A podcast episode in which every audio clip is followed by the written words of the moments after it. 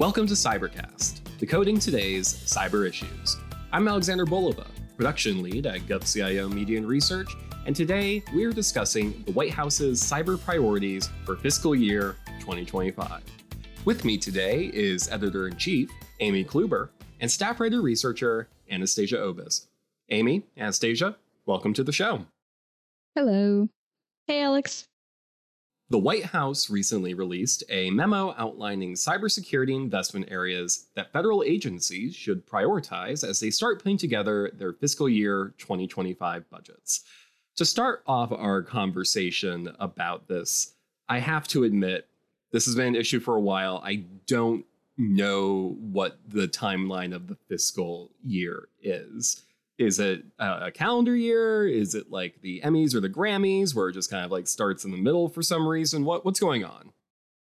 So it actually runs from October 1st to September 30th. And right now we're going through the process of planning for uh, fiscal year 2024 so for example for 2024 biden's budget proposal was released in march of this year and we have a great story on what the biden's tech priorities are across the federal government and yeah, the president submits a budget request to Congress. And I have a story out on the National Defense Authorization Act because now the National Defense Authorization Act is in Congress. There, the Senate and the House passed their versions of the NDAA.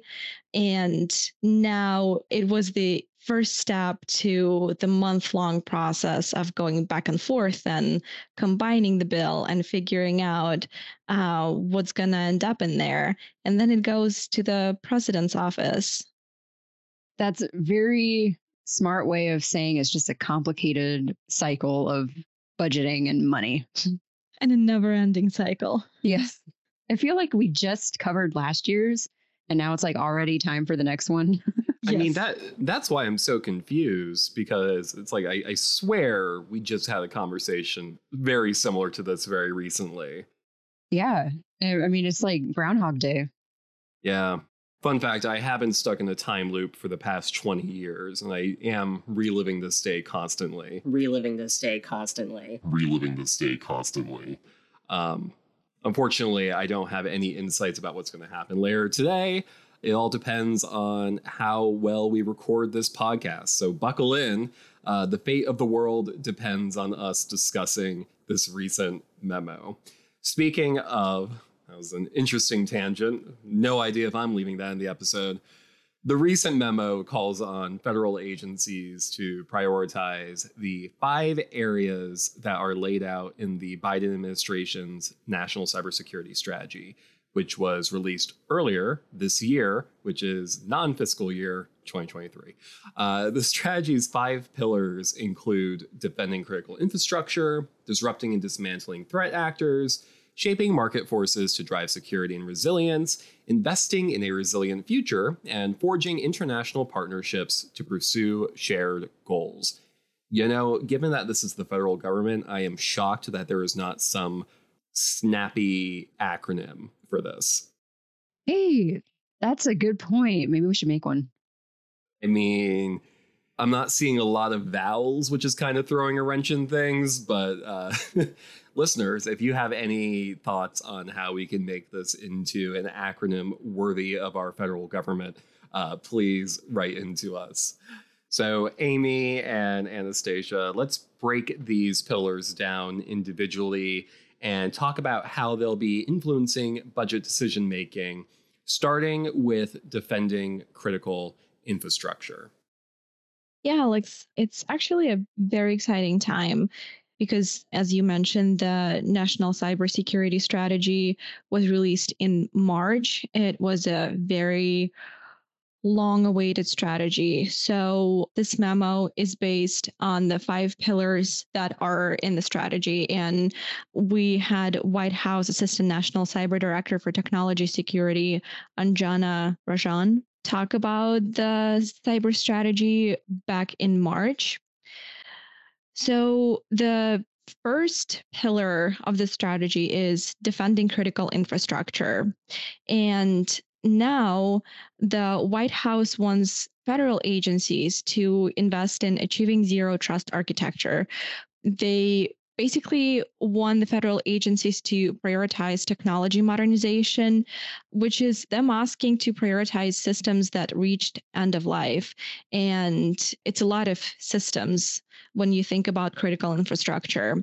And the White House also wants federal agencies to scale public private partnerships, which is so important since uh, the Department of Homeland Security estimated that the private sector owns 85% of the country's critical infrastructure. So it's really vital for government agencies and private companies to work together to protect critical infrastructure sectors.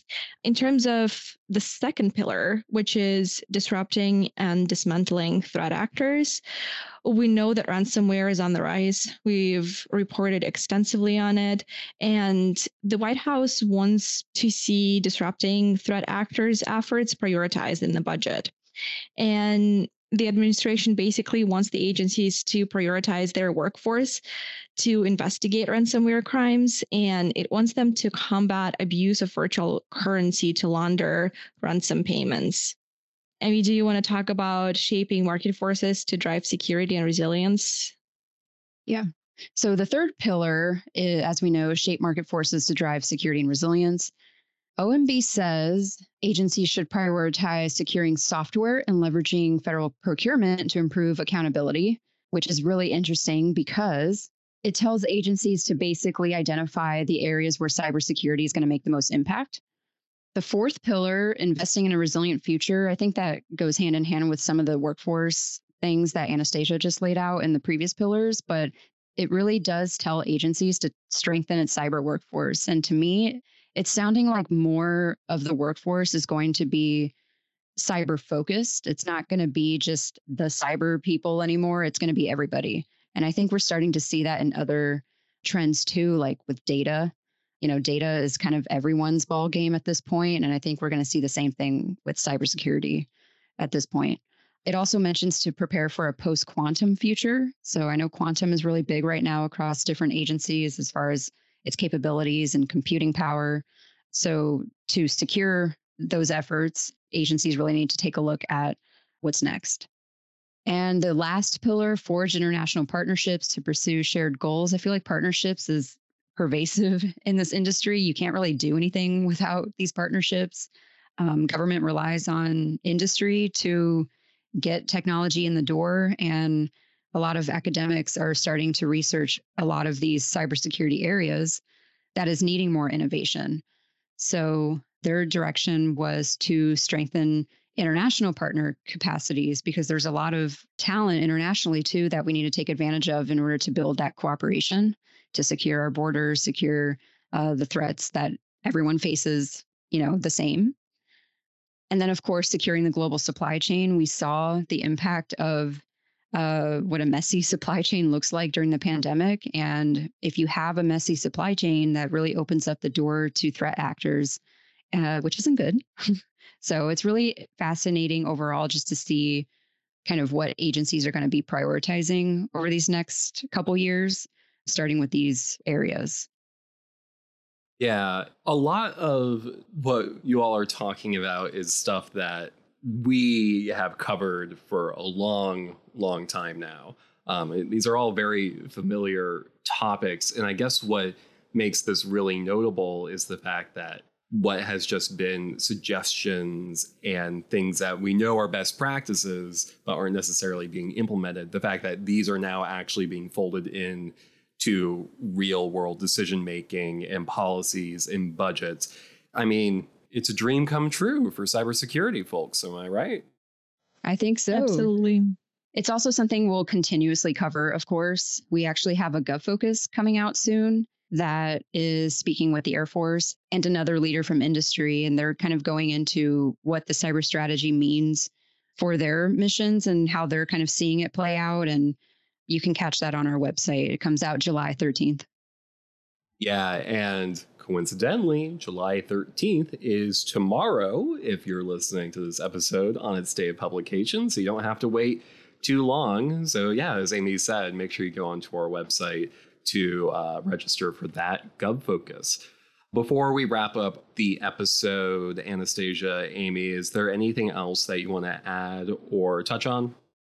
Yes, I just wanted to mention that once budgetary decisions are made, the OMB and the ONCD will review federal agencies' priorities for the fiscal year 2025, and they will go back they will identify potential gaps in terms of the agency's priorities and they will provide the agencies with potential solutions to those gaps. And another thing that I wanted to mention is that this memo does not include guidance on cybersecurity uh, research and development priorities for 2025. That's going to be coming out later this year. Stay tuned. That's right. Just when you think you have climbed the cybersecurity mountain in the federal government, a new peak appears out of the clouds, which means that we will always be here to help guide you up that rocky cliff trail. I I, I think I, I stuck that analogy. Anyways, thank you so much, Amy and Anastasia. For more insight on this topic, visit our website, govciomedia.com, where you can read the article version of this episode written by Anastasia. What a coincidence! We'll be back in two weeks with a brand new Cybercast. But until then, if you like what you heard, please leave a five star rating and a review on the podcast platform of your choice. I'm Alexander Bolova. I'm Amy Kluber. I'm Anastasia Obis. Thank you for listening. Cybercast, along with GovCast and HealthCast, is a production of GovCIO Media and Research. For more podcasts and to check out the other shows, head to govciomedia.com. Watch out for new episodes released every Tuesday and Wednesday across our shows. You can follow all of them on your favorite podcast platform. And if you like what you heard, make sure to let us know by leaving a review. And if you have any topics you think we should look into, contact us at newsletter at govcio.com.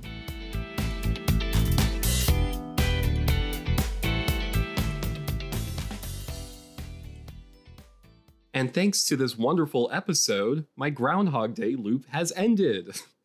I, I want to watch it. that movie. Actually, you know what's funny? There was a time eh, you know how they like go on these binges on TV where they just play like marathons of stuff uh-huh. I swear they were having a Groundhog Day marathon where they just played it on a loop, which is so ironic because that's like the point. I felt like I was living the movie. that's so funny. My favorite TV loop is uh, around the holidays when it'll just be It's a Wonderful Life every day, all day. And somehow, like, let's say last Christmas or two Christmases ago, I walked into the living room, I saw the ending, I like genuinely started crying. And I left for dinner. And by the time I walked back into the living room, it was the exact same scene again. And I cried again because he's the he's the richest man in the world. well, this will be fun for uh, post credit audio. Perfect.